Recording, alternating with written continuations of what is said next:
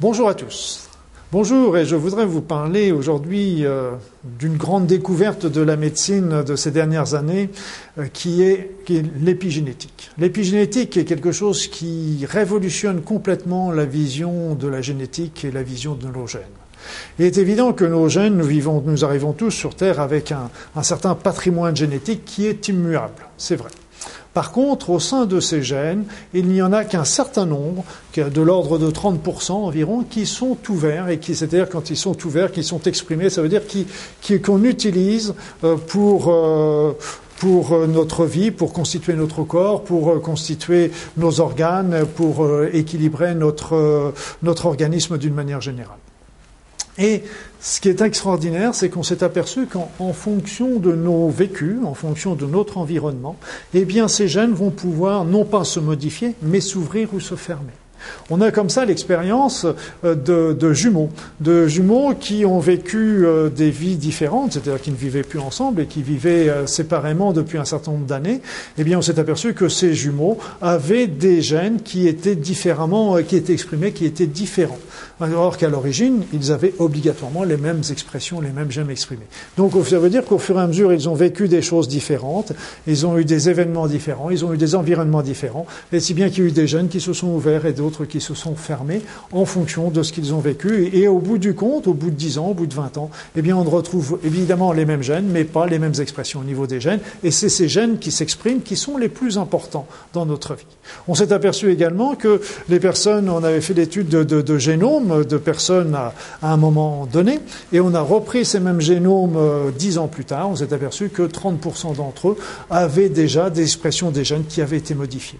On s'est aperçu, et ça c'est encore plus fort, c'était encore plus fort, c'est qu'on s'est aperçu sur les personnes qui avaient des cancers, en particulier on a fait une étude sur les cancers de la prostate, eh bien que s'ils changeaient leur mode de vie, leur mode d'alimentation, s'ils refaisaient un exercice physique, s'ils revivaient une vie beaucoup plus équilibrée, eh bien à ce moment-là, au bout de trois mois, simplement au bout de trois mois, eh bien, d'un seul coup, on pouvait s'apercevoir que des gènes qui étaient euh, favorables au cancer commençaient à se fermer, des gènes qui étaient favorables au bien-être et à, l'harmonie commençaient à s'ouvrir en l'espace de trois mois.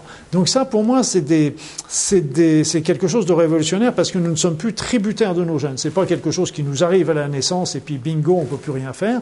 Je pense qu'il sera intéressant un jour de, vérifier, euh, par exemple, on sait, on a vu tout ce qu'avait fait Angela Jolie, qui, qui s'est fait opérer de ses seins parce qu'elle avait été porteuse de gènes euh, cancéreux, BRCA1, BRCA2, et donc euh, c'est vrai qu'elle avait une grande malchance d'être à jour touchée par ce, cancer.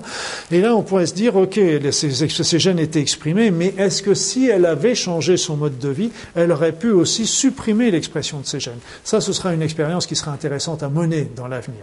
Mais le fait est qu'aujourd'hui, ça veut dire que nous sommes plus tributaires de nos gènes. Or, on retrouve de plus en plus de maladies qui sont favorisées par des gènes. Pas uniquement, parce qu'ils sont souvent multifactoriels, mais les gènes sont des gènes favorables. Or, justement, en ayant une vie équilibrée, une alimentation équilibrée, de, sport, en faisant un petit peu de, méditation ou de balade dans la, dans la campagne, etc., en ayant un bon sommeil, eh bien tout ça, ça va nous permettre d'avoir des gènes qui sont favorables à notre bonne santé. Et très souvent aussi, on a retrouvé ça chez les peuples sans cancer, les gens qui vivent très longtemps, très longtemps, eh bien ils ont justement des gènes qui sont très favorables à leur euh, santé, à leur équilibre et à leur harmonie. Donc tout ça, c'est très important parce que on dit toujours euh, ayez une vie saine, une alimentation saine, un bouger, faites du sport, euh, faites, euh, de la méditation, faites du repos, faites, des activités artistiques. Mais là encore, au-delà de cela, on sait que ça va modifier l'expression des gènes. Et si vous êtes porteur de gènes qui sont éventuellement favorables à, des maladies, bah, peut-être qu'ils vont pouvoir ainsi euh, euh, ne plus s'exprimer et ainsi pouvoir euh, vous maintenir en bonne forme, parce que le tout n'est pas de vieillir, mais de vieillir en bonne santé, c'est ça qui est le plus important.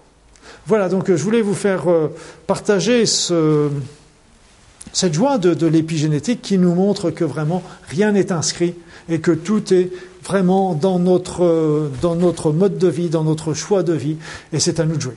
Rien n'est inscrit, tout est entre vos mains.